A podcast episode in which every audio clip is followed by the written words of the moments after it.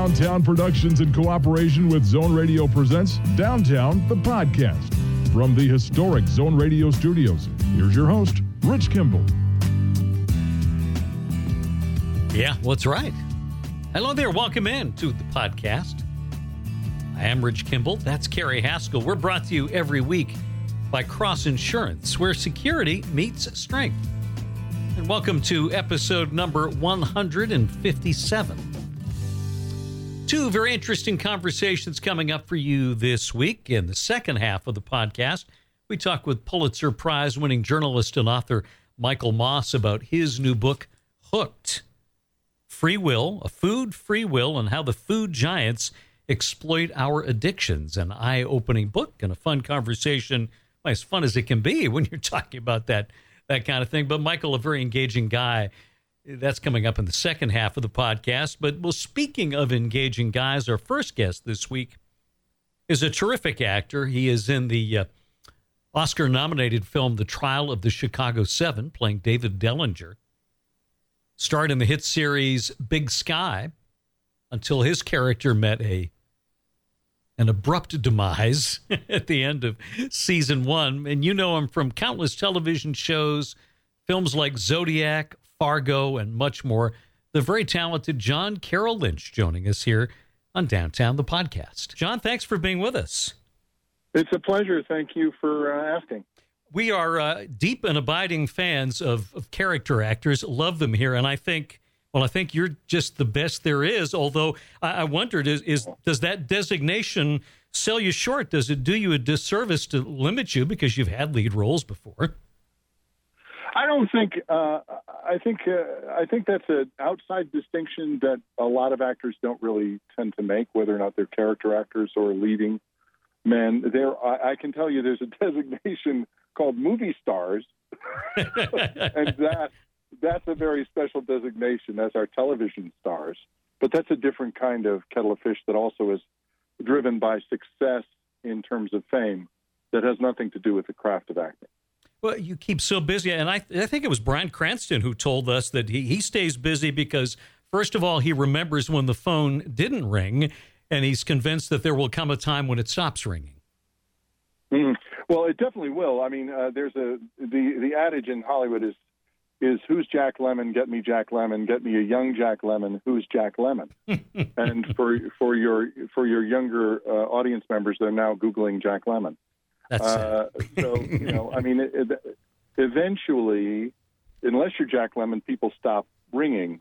You know, uh, because there's because the stories start to wrap out. You know, they start to, you know, there's only so many times you can, you know, be in a hospital bed until people think maybe somebody else should be in that hospital bed. Well, I want to talk about uh, a couple of the more current things you've done and then go back a little bit. Uh, I absolutely love the trial of the Chicago Seven and uh, your role as David Dellinger in that. Now, you had worked with Aaron Sorkin uh, on The West Wing. Uh, how was this experience? Well, um, I, I, very much enjoyed working with the cast and with Aaron. Uh, Aaron is a is a master craftsman in terms of the words, and not just the words of a screenplay, but the way it moves. Um, uh, uh, it's a very dense screenplay, and yet when I read it and when I saw it, I was swept into the story, and I think the audience is too. Uh, he he creates characters so effortlessly with such small, important moments, and uh, he did that in this film.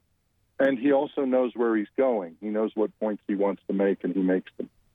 David Dellinger is such an island of calm for most of the film, but then he's just had enough of, of, Julius Hoffman and the whole enterprise. And to me, that uh, when he lets it all go, that was one of the highlights of the film. Well, thank you. Uh, it's uh, uh Dave Dellinger was a uh, was a uh, one of the most morally incorruptible people of the 20th century. He he never really he was an activist from the time he was you know 18 until the time he died. He actually um, he actually protested uh, the next convention in Chicago with Abbie Hoffman's son. So he he never stopped, and uh, and uh, he was always deeply committed to uh, to passive resistance. Um, and he did in the trial um, get physical with um, with people on on uh, particularly on Bobby Seale's behalf. He tried to prevent them from dragging him from the courtroom by putting his body in the way. So it was very true to what happened in the story that he'd had about enough of that. Uh, the cast has already won uh, the uh, Ensemble Award from the Screen Actors Guild, the Oscars, of course, this weekend. You've been through award season uh, before. Obviously, it's a little different in, in the time of COVID. Very different in terms of uh, presentation and availability. You know, I, have had the good fortune of being in films that have been nominated and, and shows that have been non- nominated. And the best part about that is that you get to go and congratulate your fellow actors who did such a wonderful job in the other films. You know, people that you haven't gotten a chance to work with or that you have and that are friends, you can go hobnob with them over drinks and and just enjoy their company in a in a relaxed and collegial atmosphere. But unfortunately, that's not been the case this time. So I haven't been able to, you know, congratulate personally, you know, friends, you know, people I've worked with, colleagues like Viola Davis, and those I I have not gotten a chance to. Uh, we had Dee Dee Pfeiffer on the show a couple of weeks ago, ah. and uh, she's been on a couple of times talking about uh, Big Sky, which is uh, just a, a, terrific show. Now, we don't want any spoilers uh, in case people have not watched the season yet, but let's just yeah. say this Rich Legarski is a great character, and uh, I'm safe to say a man convinced of his own moral superiority. yes, he is he is as morally certain as Dave Dellinger. He's just wrong about it, um, and uh, and uh, that's one of the joys of being an actor is that you can go from you know one side of the uh, of the spectrum to another. Uh, and try to express the humanity uh, that everybody deserves expression of. Rick Legarski is um, has been one of the funnest characters I've ever played uh, day to day because he's just simply willing to do and say anything to get what he wants. And uh, I, I, I find that uh, fascinating and heartbreaking, and uh, and uh, and and to work with the actors and to work with the words, David Kelley's words have been. It's just been a joy. And and there are hints along the way from other characters that Rick was not always this way. That there was a time when he was on on the straight and narrow do you create and, and fill in that backstory for yourself? I've uh, come to understand for myself that it's it's best not to get too specific about a backstory uh, because you end up arguing about something that's never on screen. I have my own secrets about that, and I'm sure that the writing staff does too. But it's clear from the words and it's clear from interactions that at some point, um, Rick Legarski was a decorated uh, Montana State Trooper, and and that's one of the reasons why uh, what happens in the story can be such a surprise to everybody because they never expect it coming from somebody who's described as Dudley Do Right. We're talking with John Carroll Lynch here on Downtown. Well, let's go back, uh, if we can, uh, to Fargo. Now, you had already made a number of films uh, before that, including uh, Grumpy Old Men. You were in Minnesota working at the Guthrie Theater when you read for the part of Norm Gunderson. Is that right? That's correct. Uh, the, uh, um, there was a spate of movies that came through uh, because of tax credits. To be fully honest, I mean, uh, the state of Minnesota was uh, was vying for film and television production and was doing quite well with it, while they had the uh, what they called the snow bait, and um, uh, I was cast in uh, a few movies in a row, and it was an amazing experience because I had been working as a theater actor up till then, and for the first six months of uh, of the year that Fargo was made, uh, I made a living as a film actor in Minnesota, and that's what kind of convinced me, convinced me to maybe give it a try. And it was nice to time my my arrival in Los Angeles. You know, uh, talk about fortune. Just just as essentially just as uh, Fargo was nominated for Best Picture and Fran was nominated for um, Fran was nominated for Best Actress. It's such an incredible movie, uh, beautiful, dark humor, a lot of violence as well, and yet there is this sure. this island of calm and sanity whenever Marge and Norm are together. It's this. Uh, it's a it's a cold movie with a warm beating heart. Mm. They're like the uh, they're like the they're like the uh, you know the uh, the kettle stove in the middle of a frozen winter. two of them, and uh, and that safe haven and that really abiding, abiding love, the thing that uh, Norm uh, and the relationship that she has with Norm provides is safe haven. She can go out and see some some leg bouncing in a wood chipper and know she can go home and be safe. Did I read somewhere along the way that Joel Coen told you Norm doesn't care about Marge's work? Yeah, that was a really great note because um, you know I didn't quite understand it until I saw the movie. His lack of interest in her work means that she ne- he never he is never going to ask her how was your day, and so it doesn't matter uh, for you know for him it doesn't matter. He loves her and is supports her no matter what she's going to do, and I think that's a uh, I think all of us crave that kind of uh, uh, unconditional support. You had such a wonderful role as Steve Carey on, on the Drew Carey Show, which I, I still think is one of the best comedy ensembles in television history. Well, I'll tell you, uh, you know, the the group. I've never laughed harder uh, working in a place than I did on the Drew Carey Show. Um, it was uh, one of the funniest atmospheres I've ever worked in, and such a joy to work with everybody. And also, it was such a circus because they never, they never. Um, every week was something outrageous was going to happen, whether it was a live episode or a, a dance number, or whether or not. Uh, you know, whatever outfit I was going to be wearing or whatever outfit Mimi was going to be wearing. Something was going to, you know, a bear driving a truck. They didn't care about reality. They cared about humor and, and they cared about heart. And uh, I think they did both so beautifully on that show. And, I'd and love to see uh, people get an opportunity to see more of that show because it's a great show. yeah, I, why isn't that in syndication anywhere? It's a mystery to me. There must be some somebody must be complaining about rights somewhere. That's the only thing I can imagine is that there's some, you know, um, uh, you know, uh, there's some title problem. I don't know what it is. I'm a huge Albert Brooks fan, and I, I love your work in looking for comedy in the Muslim world. That must have been uh, an incredible experience to make that journey. Well, it was, and you know, obviously, it's a, uh, it was uh, to work with him. He's a he's a comic genius, uh, and uh, to be able to do that and get to see India at the same time. I mean, who who would say no to that? Uh, uh, and uh, I loved working with him. He was so terrific to work with, and so brave in his work. I mean, he's so daring. You know, we did these scenes in uh, the Agra train station, and an actual train came in, and you know, I don't think people can really understand unless they've been there how packed a train is in India. I mean, it's it's to the gills. And Sheetal Sheth, who played one of the other characters in the movie, he said he said to her, "Hey, let's try to use this. Let's get, you know." He said to the Steadicam operator, he said, "Follow us down here. Let's try to get on this train and then just pretend to get off."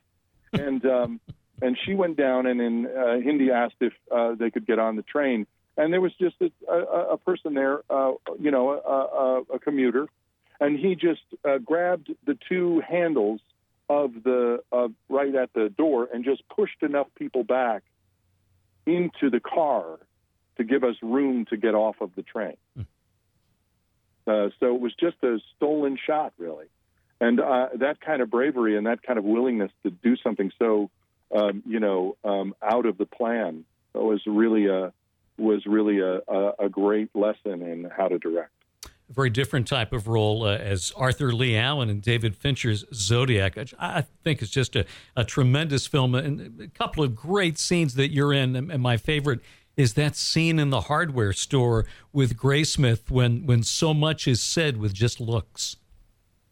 Yeah, and uh, and said by the filmmaker, you know, that's the flip side. That's the meticulous and uh, prepared nature. I've never worked with uh, any other director. I've worked with directors as um, as accomplished and as meticulous, but never quite so uh, relentlessly meticulous as David Fincher. And um, when uh, when uh, when uh, Roy Smith comes into the hardware store, and the character that I play, Allen, appears, he's behind a sign that says "Your featured item." which makes me laugh. I think that's hilarious. When a director is that detail oriented, is that is that in a way freeing for you as an actor? Well, it- it can be. I think you have to accept the parameters of any individual director they're the one laying the floor that you're going to dance on, and and there are rules to that floor, and you have to uh, intuit them and understand them and play along with them. And like the you know uh, Albert's uh, Albert Brooks's you know uh, improvisation of a staging at that moment, you need to be able to go with that, and you also need to be willing to do 60, 70, 80 takes of a scene if that's what's necessary. You have to be willing to uh, to um, collaborate, co-labor with the director and the director's vision. That's what the joy of it is, and that's what I learned when I directed Harry. Was you know not only is it uh, that way that you have to uh, the actor has to collaborate with the director, but you know you you know the director changes their uh, technical, I mean their direction to to match the actor as well. It's a it's a translation in both directions.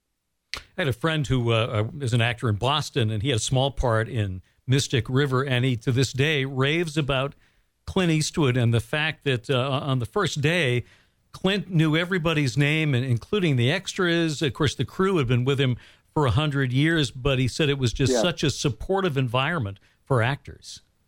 Without a doubt, it was, and uh, and I had the good fortune of, of doing scenes where Clint had a lot of dialogue, you know, which is not very usual for mm. films that he's acting in. Uh, we had a four-page scene, and uh, you know, we actually improvised a lot in that scene. It was uh, it was a rare occurrence in Malpaso pictures to have something so so loose. Uh, most of the time, you get one or two takes, and you're on your way. You know, uh, and uh, but uh, the day we were shooting uh, his funeral in the f- film, spoiler alert, um, uh, he you know set the stage and set the crane shot, and he looked at the monitor through uh, run through, and then he goes, "Okay, we're ready." And a step ladder was brought, and he climbed up into the open casket, and he laid down in his suit, and then uh, he said the, the uh, film, uh, you know, the uh, uh, cameraman said rolling, and he goes, "All right, whenever you're ready." And then he just laid down his put his hands over his over his heart, and uh, Christopher Carley started the eulogy, and then at the end of the eulogy, there was a long pause as he laid there, and then he popped his head up and he goes, "Did we get it? Did, did we get it? Can we move on?" Well, we're moving on. we're talking such confidence in his crew.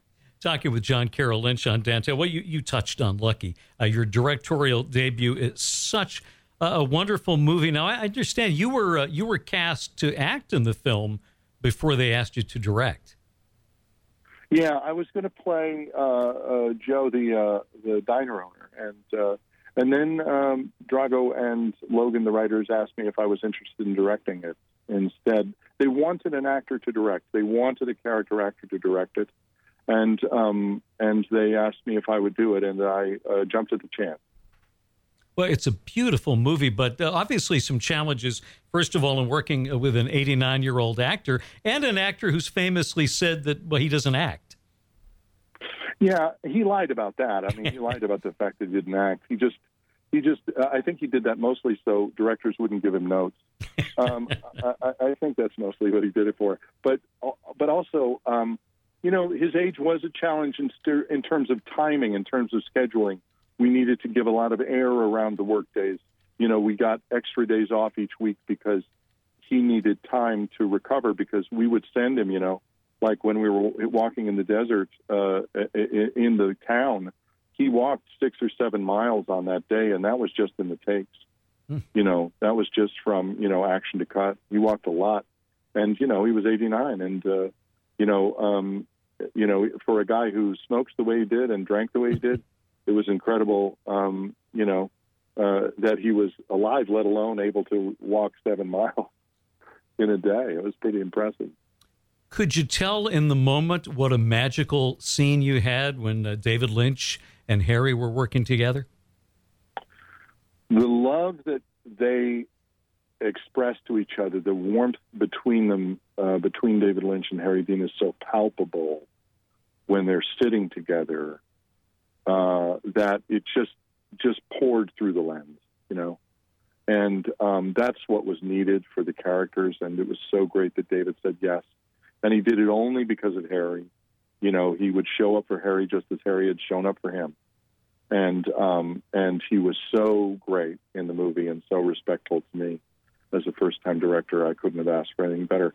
And also, it really helps the movie because that warmth that they have together when he's not there in that chair, like Statler and Waldorf at the end of that bar, the audience really feels the lack of presence there. They really feel that empty chair, just like Lucky does. What was the biggest surprise uh, in, in, being a first-time director? Uh, I don't know. I, I, can't really. I don't know really what the biggest surprise was, but the funniest thing that happened was on the very first day of filming, we set. We were working with Ed Begley as the doctor and Harry in the do- doctor's office, and uh, the thing was set, and uh, the camera said roll. You know, the the sound said rolling, and uh, uh, uh, the camera said set, and then there was this pause, and I'm looking at the monitor, and Harry's sitting there, and then he turns to the uh, turns and says loud enough for me to hear, "Well, say action, man. That's why you took the gig, right?" like, so you say that? I had forgotten that was my job. Minor detail there. it was a minor detail. I never forgot it again. Uh, you have created some of the most indelible television characters in, in, recent memory on the several seasons of American Horror Story you've been a part of. Whether it's whether it's Twisty the Clown or, or Benjamin Richter, scary, scary men. But also, what makes them great is that these are well-rounded characters, and and you understand that they're part of a journey. You know, one of the uh, bylines, the slug lines of American Horror Story is "All monsters are human," and um, they they uh, have, in my experience, um, stayed true to that for those two characters, for Twisty and for Mr. Jingles slash Benjamin Richter. They they become fully rounded and they do what great horror does uh, when it's done really well. When you have an opportunity like Boris Karloff did with Frankenstein, they not only create fear, they create pity, and um, you become uh, you find them. Uh, you find those characters. It's in the writing. You just find those characters really. Um, it's sad what's happened to them and it's sad what they've become. And I really have appreciated that in terms of how they've written them, and certainly how uh, uh, I've tried to express them. When you join these worlds that, that Ryan Murphy creates, do you know where you're going, or do you just accept on faith that, that you'll get somewhere that will have a big payoff? He has been true to his word about where it's going in all circumstances that I've worked with him. And he, his work as a director is so sumptuous and so, uh, his worlds are so fully realized and so elegant uh, that um, I, I, trust him implicitly. Um, I'll go where he tells me to go and find out what it looks like when it's over um, because uh, he's earned that trust. Um, sometimes when you're working with directors, that you don't know or that you're not sure about, you have to ask a lot more questions. Mm. As a stage actor, you're always you're thinking about uh, things like projection and blocking. When you're doing TV and film, it's it's a different ballgame. But I saw I saw an interview where you said uh, it, it, it made a big difference when you stopped worrying about some of those things and just realized that the professional crew was going to make sure that uh, you were you were being you're in the scene, you were on camera, you were on your mark where you needed to be, and that allowed you to just focus on the character. Yeah, the you know, and directing has made that even more clear that the uh, you know the process of acting is is is captured by the camera and captured by the microphones, by the sound department, and uh, and uh, the director is in in charge of those things, and so as an actor, I'm free to explore the moment to moment life of the character as it unfolds. And that's the job both on stage and on film. The joy of film is that you can do it with uh, such an such a, a, wonderful freedom of, of movement, and and the moment unfolds so delicately. On stage, you have the same opportunity, and you have the responsibility and the authority to make sure the audience sees and hears it. So you're in charge of what they what the end of the thing is going to look like. But you're not in charge of that on film, and you're not in charge of that on television. That's somebody else's job, and you have to trust that they're going to do a good job with it. You've worked with uh, so many friends of our show. You did a couple episodes, um, three episodes maybe, of Veep with our friend Tim Simons, another great ensemble. Sure. Yeah, yeah. That boy, that show was so fun to work on. She's a hero of mine as an actor. Julia Louis-Dreyfus is a hero, and Tim is amazing on that show. And uh, I can't help with uh, with the Matt Gaetz thing to think of Jonah. I, I can't help exactly the fact that you know they started that show when it was a satire, and they ended that show when it was a documentary. Well, yeah, I, I, remember Tim telling us before the last season, you know, we, we can't do anymore because how do you satirize something that's already ridiculous? It's it's it was so clear. They were like, they already anticipated so many of the things that actually happened. Well, including and, COVID. Including COVID. including COVID. That's right. He was he was patient zero in the last season. It's insane. And you also did, and I have to think it was an interesting experience working with our friend uh, Illeana Douglas and Madonna on the next big thing. Oh yes, uh, Illeana's great, and she's so funny. And that show, that that show was such an interesting one, um, because I mean, John Schlesinger was, you know, a legendary director, and and it was exciting to work with him. And uh, you know, Madonna was uh, was Madonna, you know, so you, all of her entourage comes with her, and uh, and it was interesting. Illeana really kept me laughing throughout that that experience in a way that uh, that I will always cherish, always cherish from her. When will you be back in the director's chair again? Anything in the works?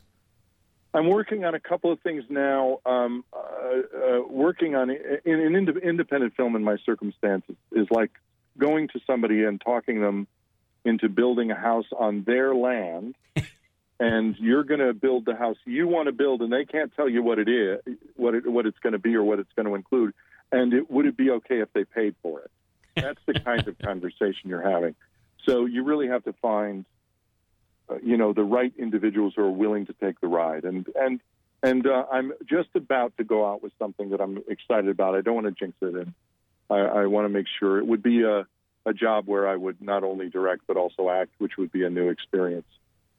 Well, we wish you luck with that. Uh, we're so happy Thank to you. get the chance to talk with you. Been a big fan of your work forever, and uh, you always turn in top notch quality, but especially honest performances. Thanks so much for being with us, John. Thank you very much, and have a good day. That is John Carroll Lynch. Uh, interesting guy and a terrifically talented actor. And, and again, we, we mentioned it. If you haven't seen the wonderful film that he directed with Harry Dean Stanton, Lucky. Uh, check that out. It's available on Hulu, and you can get it there. We'll uh, take a break, hear from our friends at Cross Insurance, and come back with author Michael Moss and talk food next on Downtown the Podcast. Since its founding in 1954, Cross Insurance has grown from a small family owned agency that started in Bangor, Maine, into one of the largest super regional insurance agencies in New England. With the network of offices throughout New England, Cross Insurance works with top carriers to provide maximum value to you, your family, and your business. We are proud to be the official insurance broker of the New England Patriots and would welcome the chance to provide security for your team. For more information, visit crossinsurance.com. Cross Insurance, where security meets strength.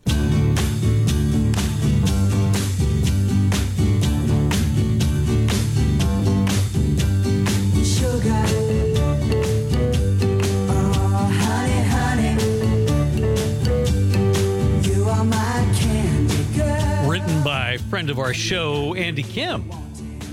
But that's not why we play Sugar, Sugar. It's to introduce our next guest. Pulitzer Prize winning journalist and author of the brand new book, Hooked Food, Free Will, and How the Food Giants Exploit Our Addictions. Here's our conversation with Michael Moss on Downtown. I love the, the last two books so much. And, and for anybody who didn't read Sugar, Salt, Fat, the, the term addiction might seem a little strong. But as you point out, sugar, salt, and fat are more effective at getting to the brain and, and do it faster than, than nicotine or, or just about any other highly addictive substance you can think of. Yeah, and actually, Rich, if we'd had this conversation five years ago and you suggested to me the Twinkies were like addictive like heroin, I would have like, but that's like totally nuts. Though, um, you know, I mean, who, you know, who holds a, up up up a convenience store armed robbers to get like junk food, right? And and where are the, like, the harsh chemicals that you find in drugs and and even sort of cigarettes and alcohol in snack foods and processed food. But I have to tell you, crawling back into the underbelly of this trillion dollar industry and talking to drug addiction experts who now study food from an addiction perspective, um, as well as sort of these chemists and marketing people who work for the industry, I'm actually convinced that in many ways these products are even more problematic for us than alcohol, tobacco, and and and and, and some drugs. And the reason I say that is even going beyond kind of the salt, sugar, fat, the additives that they use, mm. they figured out ways to tap into our natural biology that draws us to food and has for millennia, but they've changed the nature of our food so much that now there's this incredible mismatch between what our genetics are telling us and what these products are delivering. Yeah, and you point out that our, our biological drive to eat didn't matter all that much until they changed the food. So, how did big food begin to change things up? I guess back in the early 80s when this really kicked into high gear. Yeah. Yeah, so we love by nature um, food that's inexpensive. That meant sort of less en- energy expenditure of our part. It only made sense when you're in a hunter gatherer society. Instead of running down an antelope for dinner, just grab that aardvark that's sitting there. so the food companies, you know, brought in these chemical laboratories they called flavor houses to mix and match and mimic the flavors in natural foods. But their overarching mission is to reduce the cost of food because they know they can, you know, bring in a box of toaster breakfast pastries at 10 cents less than it was last week, we're going to get super excited about that. We're drawn by nature to food that's highly variable because that used to mean that we were probably getting enough different kinds of nutrition to make us healthy. So, what do the companies do? They create the cereal aisle, which has 200 versions of sugary starch all there to kind of fool us into thinking we're actually getting real nutrition with those those products. And maybe lastly, and more importantly, we're drawn by nature to calories, right? Calories is fuel. It was a matter of life and death for most of our existence. But now the companies are packing in empty calories into their snack foods. So we can sort of get as much as a day's worth of calories in a bag of chips without our body sort of recognizing that, our gut recognizing that, the brain recognizes it. So, so we don't put the stop on overeating. Well, you mentioned snacking, and you point out in the book that Americans have essentially added a fourth meal to our day, that we average almost 600 calories a day through snacking. They sold us hard on convenience. And this goes back to the 60s when more women began working out of the house and men didn't pick up the slack and start cooking more. So we turned to the food industry and said, Can you help us out? And boy, did they. I mean, everything about these products we're talking about here, and it's not just snack foods and candy and ice cream. It's like 90% of the stuff in the grocery store is built for ultra convenience. And the hidden price in that is our health and our over dependence on these products. I mean, even before the pandemic, obesity rate had pushed past 42% in this country as a reflection of our overdependence on their convenience in these products. We're talking with Michael Moss here on Downtown. Uh, also, very important to look at the power of food memory. And by the way, were we neighbors or something? Because I laughed out loud when you mentioned those Appian Way pizzas that were such a treat as a kid. I was raised in California. you know, I thought they were like a California thing, but but because uh, when I was a latchkey kid, even from elementary school, I, I was like making Appian Way pizzas in a, in the sixth grade. It's pretty incredible, right? But speaking of that, so memory, right? And that's bringing back memories, kind of talking about. I went into a Kellogg's research development factory where they were experimenting in a batch of Pop Tarts that messed up, and they were dumping the dough into a big vat for disposal that aroma wafting across the research development factory floor took me right back to elementary school, um, where I ate Pop Tarts, sort of walking into, into the, the, the, house when I came home from school instantly. And I hadn't had a Pop Tart in like 40 years. Memory is one of the things that I argue sort of makes these food products even more problematic than alcohol, cigarettes, some drugs because we begin forming memories for these products at a really early age, possibly even when we're still in the womb, depending on what our mother is eating. And we hold those memories for life.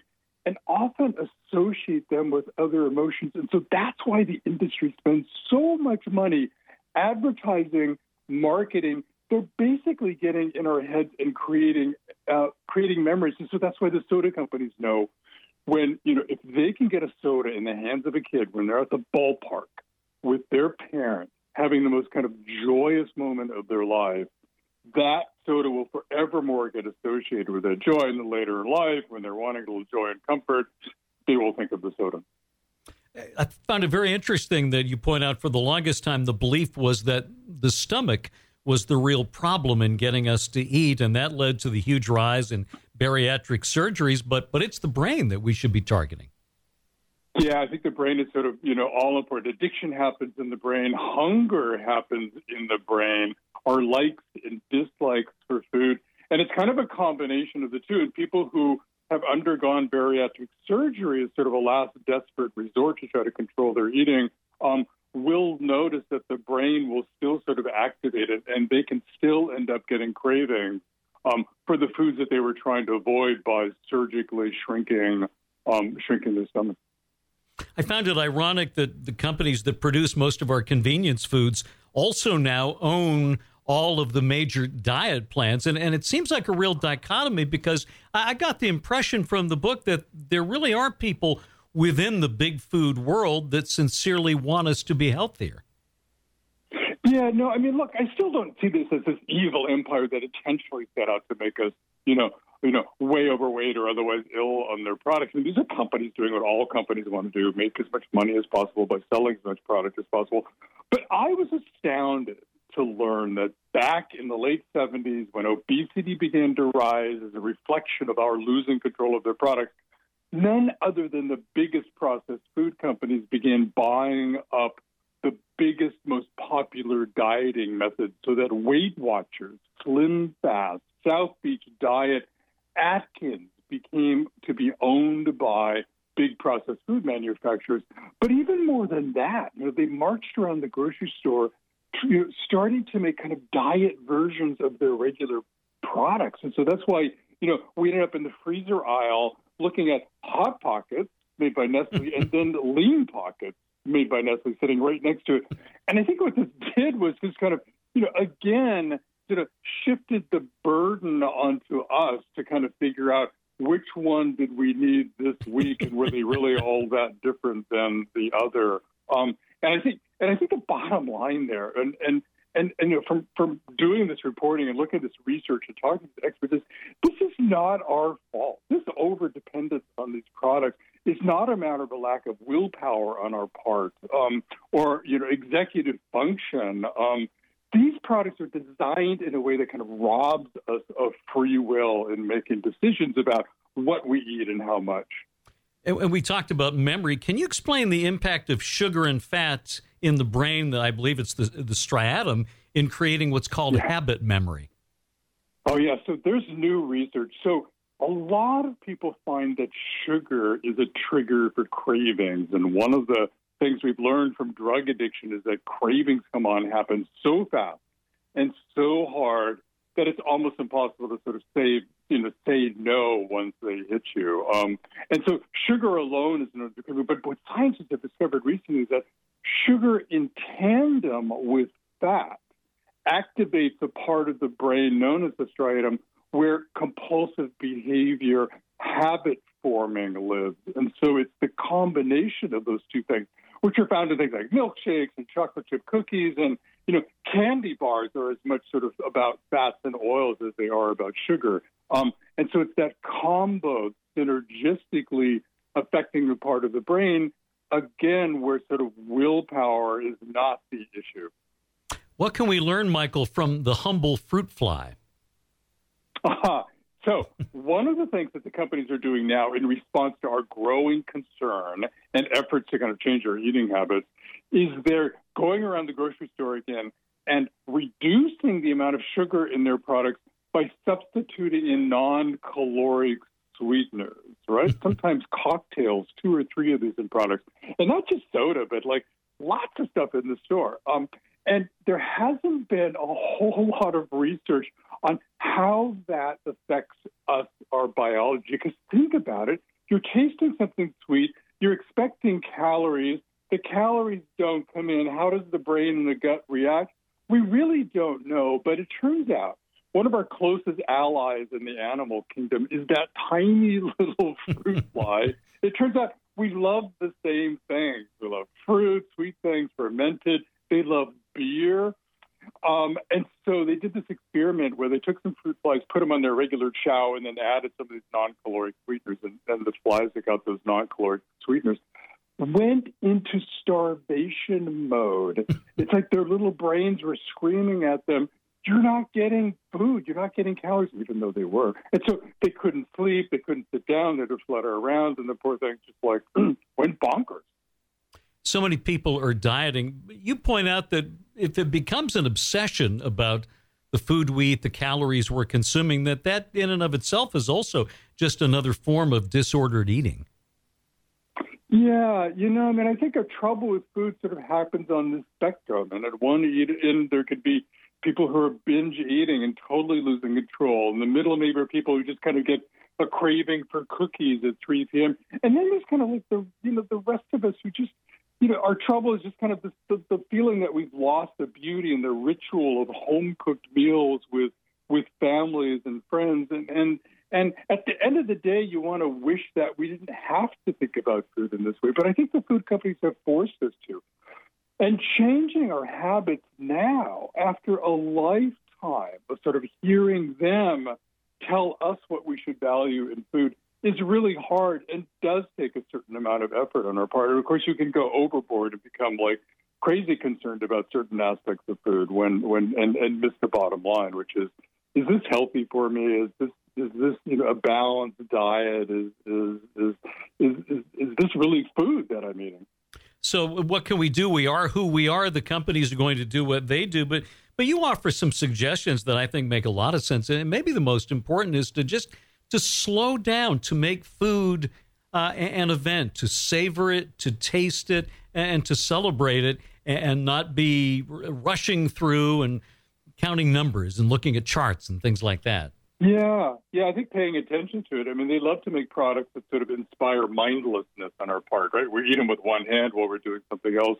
There's studies showing that people who watch TV while eating dinner will eat more and gain weight. So paying a sort of attention to it. I also like this idea of turning the tables on these big multinational companies and taking back things they took for us. And so this is a tiny thing, but in our house, we've been trying to, you know, drink less sugary soda. Mm. Um, and we've managed to switch over to plain seltzer because there's something really great about the bubbles, the, the effervescence in, in seltzer. Um, and even my 17 year old now is able to drink plain seltzer and not miss the soda too much that he turns back to that.